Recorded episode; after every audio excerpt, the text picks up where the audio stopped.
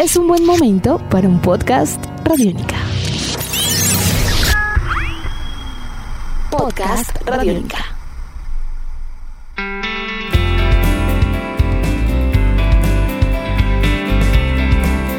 De este momento comienza un podcast Radiónica. Sean bienvenidos. Mi nombre es Santiago Arango. Es un gusto saludarlos a todos ustedes. Y hoy vamos a escuchar historias de dos mujeres, sus versiones de la realidad, de su cotidianidad en días de cuarentena. Gracias por estar conectados con nosotros. Los saludamos desde RTBC, Sistema de Medios Públicos, y hoy conoceremos las historias de María Alejandra Cano y Natalia Arango. ¿Cuál ha sido su cotidianidad en estos días de pandemia? ¿Cómo comparten con sus familias? Empezamos con María Alejandra Cano. Ella es bibliotecóloga, trabaja en un centro de documentación musical y pasa el tiempo en estos días en gran parte compartiendo con su padre.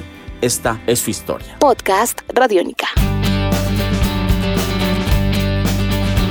Hola, mi nombre es María Alejandra Cano, soy bibliotecóloga y trabajo en el Centro de Documentación Musical de Jordán, que es una unidad de información dedicada a construir la memoria musical de la ciudad. Las rutinas que he implementado en estos tiempos de cuarentena son levantarme temprano, organizar mi casa, cocinar lo que me gusta, hacer tareas de mi trabajo, leer, escuchar música y ya en la noche ver películas, pero eso sí, procuro dormir siempre en el mismo horario. En este momento estoy pasando la cuarentena con mi papá, con el cual comparto muchos cafés e historias en el día sentados en el balcón. Ya para hablar con mis amigos y familiares, hago, se puede decir que diariamente videollamadas para así poder pues como reírnos, compartir, contarnos qué nos ha pasado en el día. Este aislamiento generó en mí una pasión, generó no, creo que aumentó en mí la pasión por el arte. Entonces eh, ahora busco muchas páginas de artistas, de pintores, me gusta conocer sus obras porque elegían sus temas que los inspiraba para incentivar la solidaridad desde la casa a quienes pasan mal en estos tiempos. Creo que con una sencilla llamada a ese vecino, a esa vecina que sabes que está solo, con solo ofrecernos ayudarle en las compras a personas mayores que forman parte de los colectivos de riesgo y sobre todo algo muy importante es no difundir las cadenas de información falsas. Esto lo único que hacen es generar miedo y desconsuelo. Al contrario, pues, debemos ofrecerles o brindarles siempre una buena actitud y en lo que más podamos palabras de aliento. Apenas salga de la cuarentena, quiero dedicarme mmm, a conocer otros lugares, disfrutar más de las cosas simples que de pronto eh, antes por pereza o por miles de, de excusas no hacía. La inmensa mayoría confiamos en que pronto regresaremos a la normalidad. Para ello, además de contribuir quedándonos en casa, tenemos que desterrar la negatividad de nuestra mente y llenarla de mensajes positivos, cargarlos de amor y esperanza. Esto, hacerlo llegar a todas las personas que no solamente conviven con nosotros, sino que están a nuestro alrededor.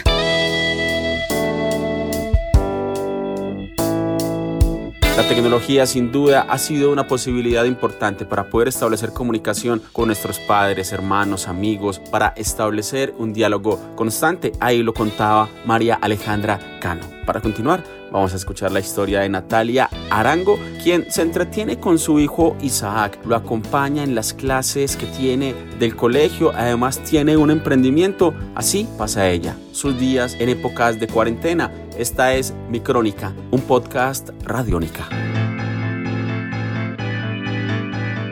Hola, mi nombre es Natalia, me dedico a vender truchas y desayunos sorpresas. Mis rutinas en este tiempo de cuarentena han sido hacer ejercicio en la mañana, estar en teletrabajo toda la tarde, compartir las clases que tiene virtual mi hijo. He pasado con toda mi familia en la casa, me mantengo en contacto por WhatsApp con la familia que no he podido visitar. En este tiempo la pasión por hacer ejercicio. Creo que se puede incentivar la solidaridad desde casa, ayudando primero desde la familia a estas personas que no han tenido ingresos, siendo solidarios con ellos y compartirte lo que estamos recibiendo nosotros. Y cuando salga de la cuarentena, lo primero que voy a hacer es ir a una piscina con mi hijo Isaac, que está desesperado por estar en el sol, al aire libre.